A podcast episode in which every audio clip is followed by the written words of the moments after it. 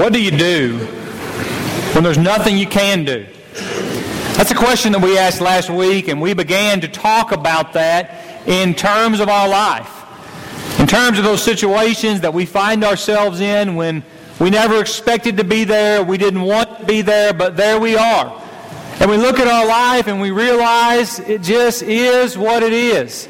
And it looks like it's going to be that way for a good while. What do you do when you find yourself in those situations? What do you do when you look at your marriage and your marriage is not what you want it to be? But he doesn't want to change and she doesn't want to change, and it looks like that's just the way it's going to be. It's just your new normal. What do you do when you find yourself divorced? What do you do when you find yourself single? What do you do when there's really nothing that you can do? If there was, you would do something. You look at your financial goals and all the hopes and the dreams and the fun and the things that you thought were going to happen, they're just not going to happen. Not anytime soon. This is what it is. And you might as well get used to it. Or your children are hurting. Your children have made mistakes. Your children have closed doors that you wanted to be open to them. You find yourself with family that you didn't ask for, but there they are. What do you do when your body begins to break down? And the doctors tell you that you have a disease, and this disease, it, it probably won't kill you anytime soon, but there's not a whole lot they can do about it. You're just going to have it, and you're probably going to have it for the rest of your life. What do you do when there's nothing that you can do? Last week, we talked about where God was. And we looked at examples in, in the Word of God. We looked at the life of John the Baptizer and the life of Lazarus, people that Jesus knew and people that Jesus loved who were going through situations just like you go through. Situations were bad. Situations that they couldn't do anything about. It just was what it was. And we understood that even in those times, Jesus was there. He was not absent. He was not apathetic. He was not indifferent to who they were. And God wasn't angry at them. As a matter of fact, God loved them. This morning, I want us to, consi- I want us to continue to go along this journey to come to a place where we can begin not only to stop being mad at God for where we find ourselves in life, but we can actually praise God for where we find ourselves in life. You see, all throughout the Bible, we have people who are hurting. And we find people who are suffering. And we find people that the devil is running at, with rampage in their life. I think about people like Joseph. When he found himself thrown into a pit by his own brothers, sold as a slave, left to rot in prison. I think about people like Esther that a decree, had been, a decree had gone forth from the king that everyone who was in her family, everyone in the Jewish nation was going to be wiped off the face of the earth by order of the king. I think about people, I think about people like Paul with his thorn in the flesh. I think about people like Job who went to a funeral to bury all ten of his children. I think about people like Jesus who prayed in the garden about what was waiting, about what was waiting for him that next day. All people had looked at their life and they were in situations which were terrible situations. And there wasn't a lot that they could do about it. It just is what it is. It's their new normal. The amazing thing about all of those characters, and the thing that I want us to focus on this morning, the thing that gave them such strength and the thing that makes them inspirations, I believe, even to us today, is that in those moments when Satan was raging in their life, they felt the hand of God. I want us, to, as we look at our own lives, to be able to look and to acknowledge the hardships and the struggles and the suffering that we can go around the room with, can't we? I mean, one of the interesting things to me last week was talking to you guys after the sermon and everyone telling, telling me about this is my thing. This is my new normal. This is what I'm dealing with. And some had to do with family, and some had to do with health, and some had to do with finances, and some had to do with stuff I would have never even thought about. But it's your reality. It's that normal that you never thought you would have, but you wake up with it every day. You brought it to this place here this morning. It's just the way it is. I want us this morning to walk away not downplaying the difficulty. Because some of the things that you share, I don't think there would be a way to, to downplay them. But to walk away understanding that in the midst of that difficulty, in the midst of that new normal of life, we serve a God who has a purpose for that suffering and who has a promise for those who are struggling in the midst of it. You know, as we open up our Bibles, we, we come to understand that those who wrote the Bible, those great heroes of the faith, they were no strangers to the types of things that we deal with on almost a daily basis. Uh, sometimes when people begin to preach and to promote ideas of a prosperity sort of gospel, a wealth and a health, and you serve Jesus and all your problems are going to, are going to go away, I, I almost just want to stop and say, have you read the Bible? Because all throughout the Bible, we see the greatest men of God who have got some pretty big struggles, who've got some pretty great struggles. We, we've got a Savior who didn't even have a place to lay his head. They are not strangers to adversity. As a matter of fact, as I read through the Bible, it seems that at times that adversity even becomes the fuel for their faith. It becomes the thing that propels them in their faith to a deeper, to a more intimate, to a more spiritual place. You see, it is not a matter of getting up and preaching and talking about the gospel from, from, some, from, from some ivory tower that is disconnected to life. They lived life. They faced great grief and hardship and adversity, but yet they believed in spite of what they dealt with, in spite of their struggles. And the challenge for us is not to come to a place where we can get rid of all of our problems, because we will never get there. As much as I would like to get there, as much as I would like for you to get there, as much as I would like for this church to get there, it is never going to happen. Because it never has happened until we go to be with our Lord in heaven. Friends, that's one of the things that ought to cause us to hunger and to thirst for eternal glory. Because this world is not perfect. Because this world is filled with shortcomings. May we be a people that believe in spite of those things. That is what faith is about. And this morning, this morning, I, I want us to focus in on one individual, one individual who was an incredible man of faith but yet struggled with a, with a very new normal in his life. I want us to talk, if we could, about the Apostle Paul. And the Apostle Paul is no stranger to anybody who's here, right? I mean, the Apostle Paul, who was that man who used to be the, the, the, great persecutor of the church. He's the man who used to take people like you and like me and drag us out of places like this to put us into prison. He's the person who thought that we deserved to die. Do you believe that? Do you understand the, the, significance of that? He believed that you ought to die for the profession that you make of believing in Jesus Christ. That's who Paul was. And then he met Jesus. Then he had that Damascus experience and, and that light that he saw on, on that road as he was on his way to persecute other people. And he changed. Everything about him changed.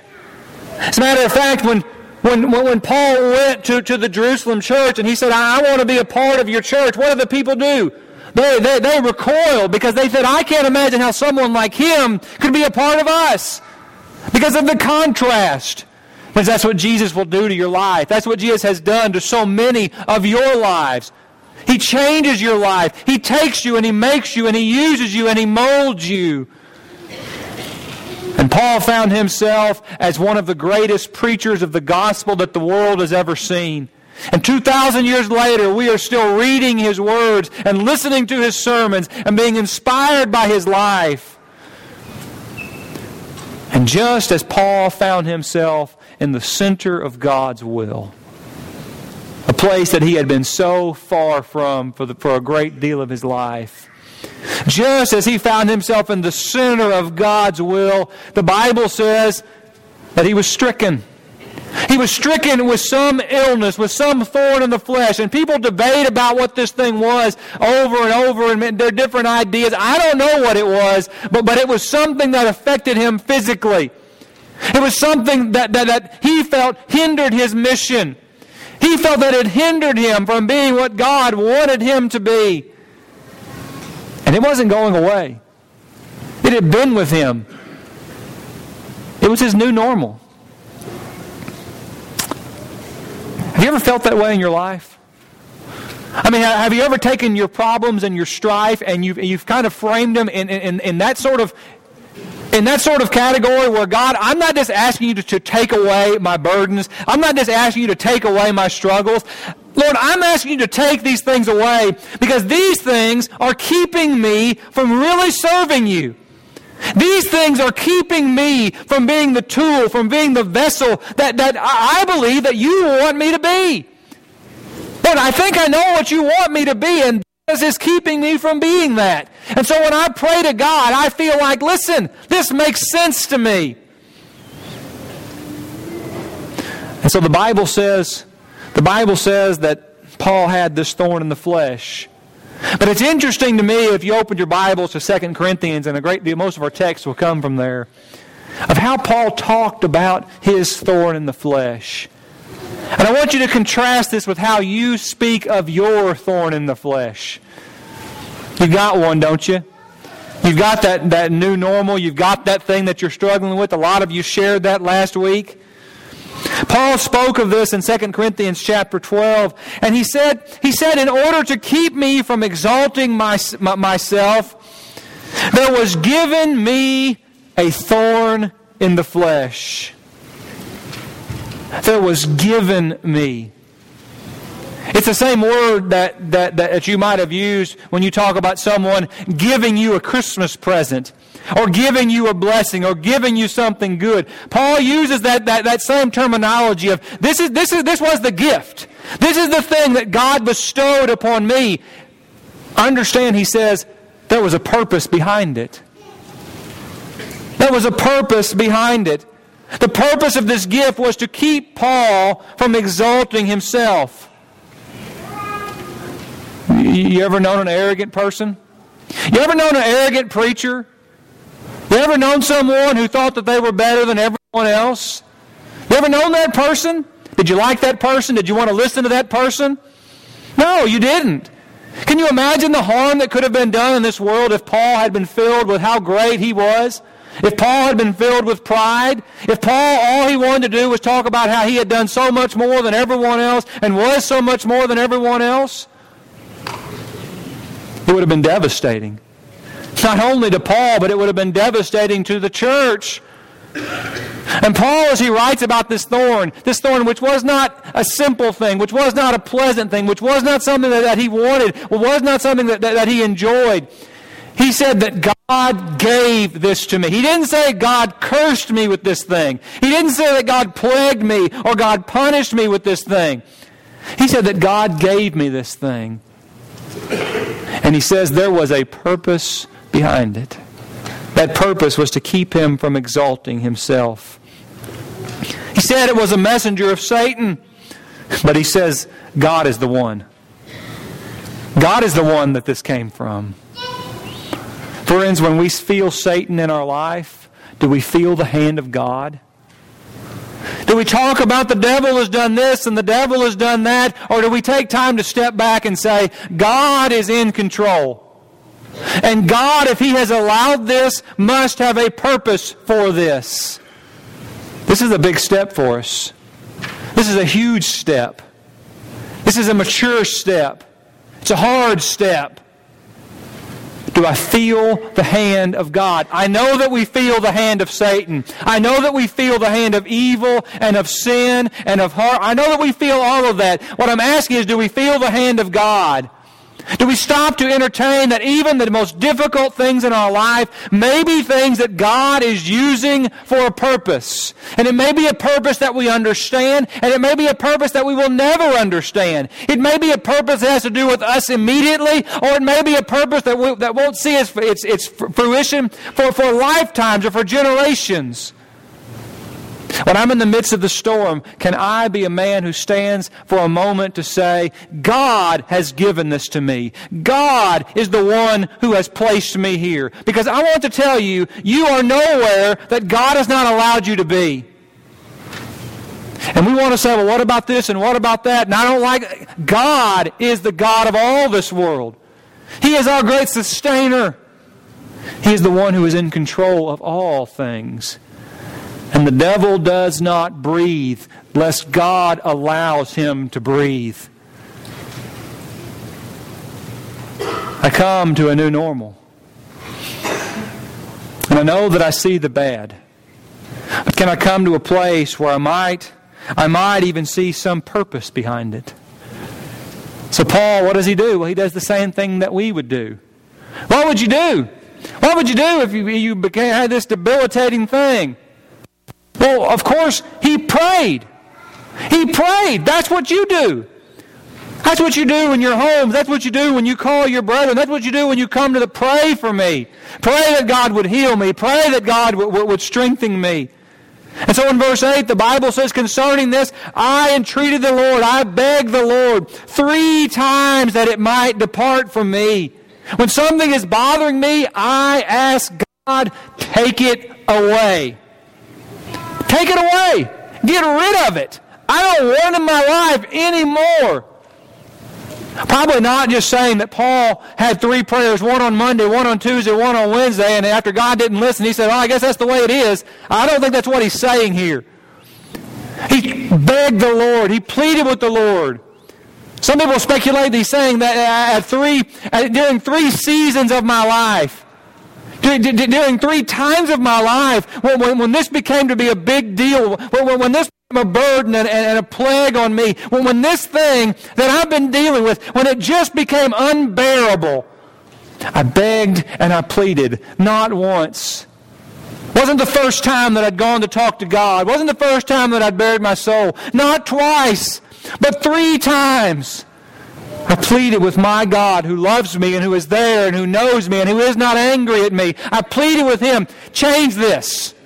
This thing, this normal, this thing that I'm getting up every day and I'm living with, change this. You have the power to do that. You have the power to do things that I don't understand. And so I'm coming to you. I'm not going to these people. I'm not going to myself. I'm going to the one who can actually change things in this world. And God said no. He said no. Have you prayed the prayer and God said no? There are those in this world who say that one of the reasons that, that our prayers haven't been answered is, is simply because we don't have enough faith. It's Just not true. God didn't say no because Paul didn't have enough faith. Paul had enough faith to fill this room. Paul believed in God. That's why he turned to God. Paul did not ask wavering. He did not ask in a double minded way. He did not ask simply for his own personal interests. And God still said no. Can you relate to Paul? I've asked and I've asked and I've asked and I've got on my knees and I've shed tears and I've, I, I, I've been consumed by these things and you haven't done anything. But he answered. He answered in verse 9 and he's, he has, Paul said, and he has said to me, don't you wish don't you wish sometimes when God says no that, that you could say, but God, but God spoke to me, but God kind of filled me in on, on what he was doing. God, God kind of gave me a little pep talk. Wouldn't that be nice sometimes? Right? I mean, I believe God is there, but sometimes if God would just say, hey, I'm here. Right? That would He did that for Paul. And he doesn't always do that for us, but, he, but, but the reason that, that this is here, the reason that those things we talked about last week are in the Word of God, it's for our benefit, not just for theirs. Because the same message is true. Paul, I'm not going to take it away. I could. I'm not going to. It's got a purpose in your life. It's got a purpose in your life. And I'm not going to take it away, but I'll tell you this. My grace is sufficient for you. For my power is perfected in weakness. The answer, the answer is no. And the answer is still no. And if you ask again, the answer is going to be no. But I will give you strength. I will give you the strength that you need to bear this cross. I'll give you the strength that you need to bear this burden, to press on in your life. And Paul began to understand something that, that, that I pray that we will begin to understand. That God's power is seen, God's power reaches its full potential when we are the weakest. And that goes contrary to everything that I like and everything that I feel. And that's one of the, one of the reasons that I struggle to deal with this, these messes of life. Because I want for God to show His power through my strength. Lord, make me into a great man. Make me strong and make me bold and, and give, bless me with talents and abilities and let me be your man on the mountaintop. And that makes sense to me. And God says that's not the way that it works. Because if you're great because you're great, you don't need God. Friends, if you're great because God is great, it is a reflection of your own weakness. As you struggle with these things in your life and you begin to understand, listen, this new normal that I, that, that, that I find my, myself in, this new, this new normal that, that, that I find my, my, myself in. This thing that is painful. This thing that is deliberate, de, de, debilitating. This thing that it appears is going to be permanent. God makes us a promise that He will give us what we need, that He will be our strength, that His grace is sufficient for me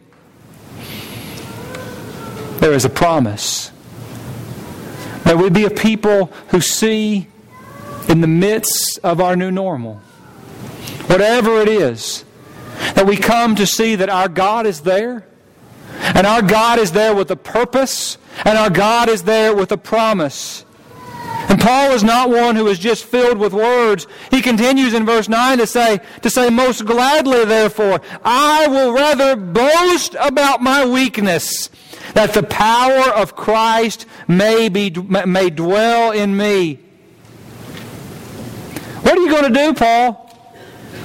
I mean, my plan was for it to go away and me to get on with life. God says it's not going to go away because I've got a purpose for it, but I'm going to be there with you. I'm going to, I'm going to show my power through you. So what are you going to do? Because you have to do something. And that's when we get into those options and a lot of those options that aren't so good. I could run away. I could become cold. I could become hard. I could become bitter. I could, I could drink my sorrows away. I could shoot something into my arm. I could do, and all those options that, that, that are no good. So what are you going to do, Paul? Here's what Paul says about his weakness, about his thorn in the flesh, about his new normal. He says, I'm going to boast in it. I'm going to glory in it. I'm going to roll around in it. All this talk about not letting this thing define me, I'm going to let this thing define me. Why? So that people can see the power of my God. So that people can see the power of Christ that is dwelling in me. You can, hey, did you hear about so and so? Did you hear about what they're dealing with? Hey, you can talk to them. Yeah, if you bring it up, listen, what do we generally do? What do we generally do when, when we have that thorn in the flesh and we're, and we're in that new normal? Well, what, what do we want to do? We want to hide it. We want to downplay it. We want to act like it's no big deal. We want, we want, we want to try to, to, to, to dodge it, to make excuses to it. Paul says, forget that.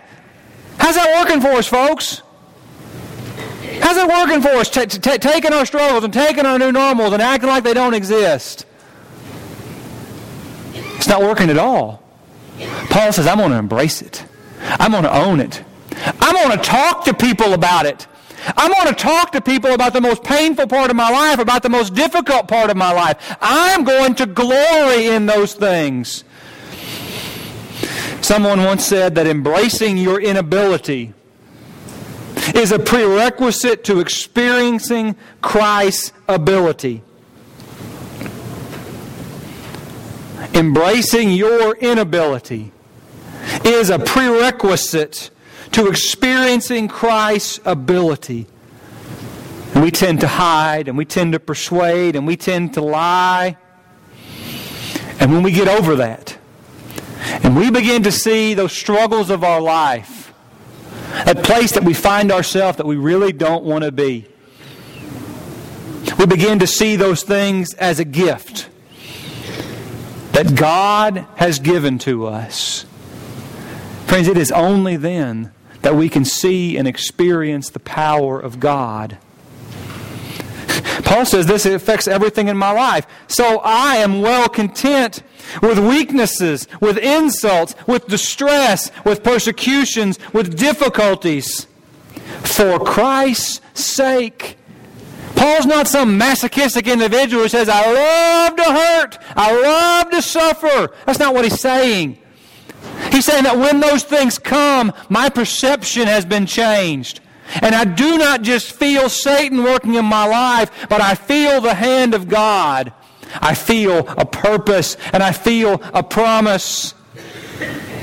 For when I am weak, then I am strong.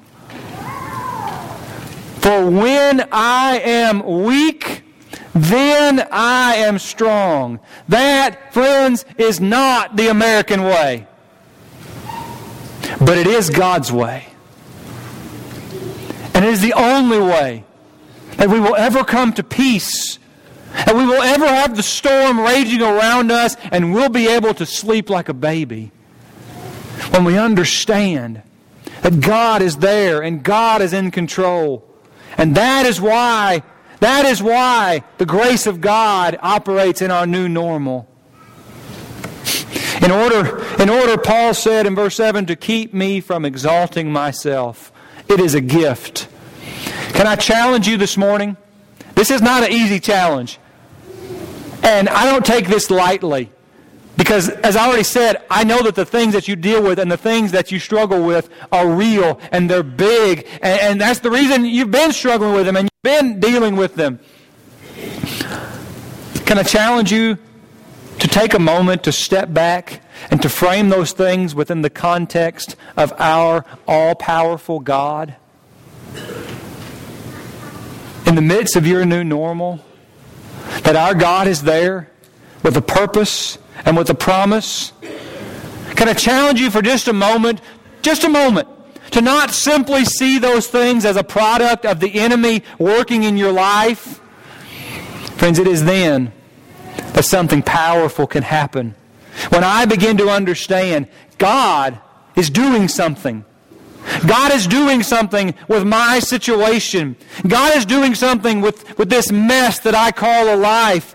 God is going to do something with this situation. God is going to do something with, with this new normal.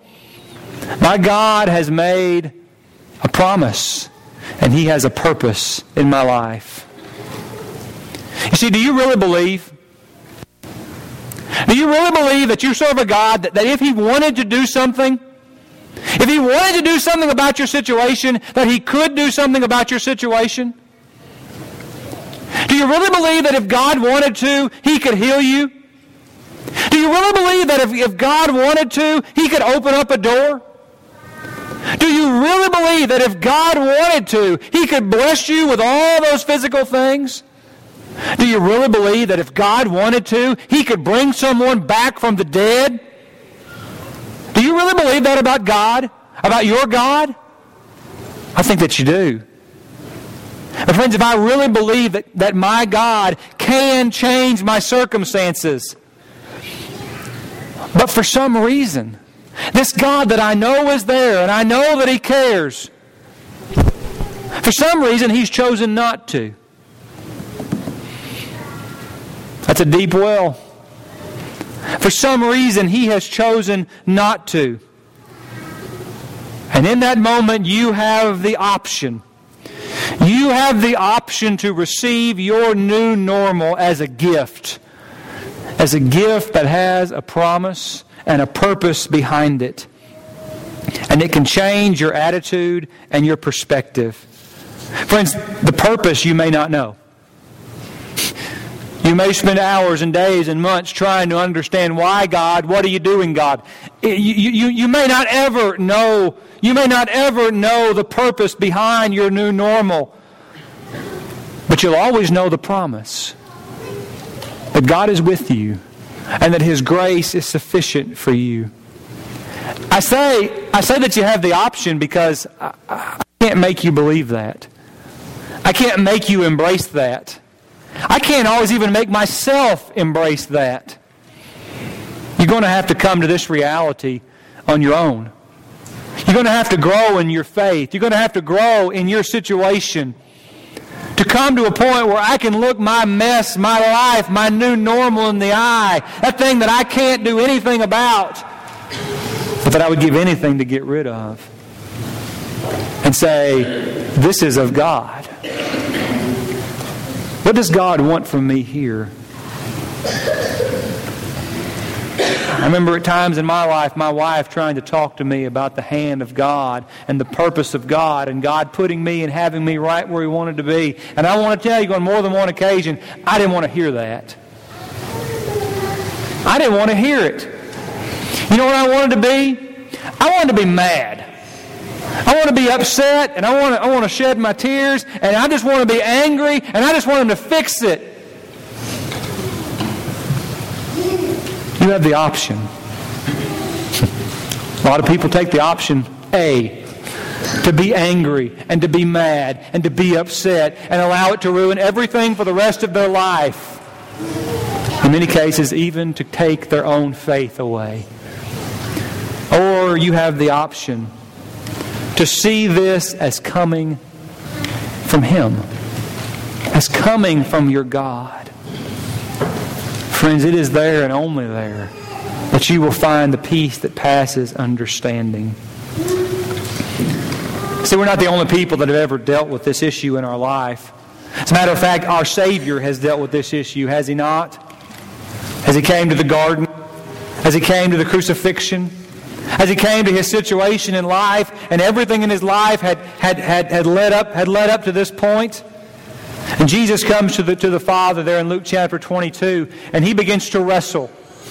He begins to wrestle in the same way that you wrestle, in the same way that I wrestle. Wrestle with his current reality and the things that were coming. And he prayed to his Father, Luke 22 and verse 42, Father, if you are willing. What's he saying? I know that you can. I know that you have the power. I know that you can change my circumstance. I know that you can change my situation. You just have to be willing to do it. If you are willing, then remove this cup from me. So what I'm asking you to do He's asking him to do the same thing that we ask God to do when we find ourselves in those situations. Take it away. Take it away. When you go to the doctor and you're hurting, what do you want? Take away my pain. Quit the hurting. That's what he's praying to his, his father to. Take this cup away from me. But not my will, but thine will be done. And his heavenly Father, who knew him and who loved him and who was there, said, He said no. He said no. Because what was going to happen on that day had a purpose. What possible purpose could the crucifixion of the Son of God have? The salvation of all the world. There are those moments in your life where you will enter and you will, and you will walk hand in hand with your Savior. You will join in his suffering as Peter talks about over and over in 1 Peter. Those moments in your life that you would never you would never choose those things again. You wouldn't wish them upon your worst enemy. But you also look at your life and you realize that you have learned things about yourself and your God that you would never turn loose of. You would never choose it again, but you would not give anything for what God has done through it to help and to encourage others. Because you begin to understand that curse was really a gift a gift that had a promise and a gift that had a purpose. The good news, friends, the good news is that we can ask. We can ask God to, to take away our cups, to remove our thorns. The bad news is sometimes God can say no. And that's where we find ourselves living. But everyone who is here this morning, who is a Christian, who is saved by the grace of God, everyone who is here this morning as a Christian is grateful that 2,000 years ago, when his son asked for the thorn to be removed, his father said no. That's made all the difference. I don't know what you're struggling with. I really don't. But whatever it is, may I invite you for just a moment to step back and to feel the hand of God, to embrace His purposes. And we may never be able to see or understand, but may we have confidence in knowing that He has them. And to embrace His promises, to be with us and to strengthen us in the midst of our new normal. And if you have a need this morning, to come for the power of Christ, to come to be washed in His blood, to come to receive His forgiveness, to come to receive His strength, to come as His child for endurance through this life that you live. Come and be a part of His plan as we stand and sing.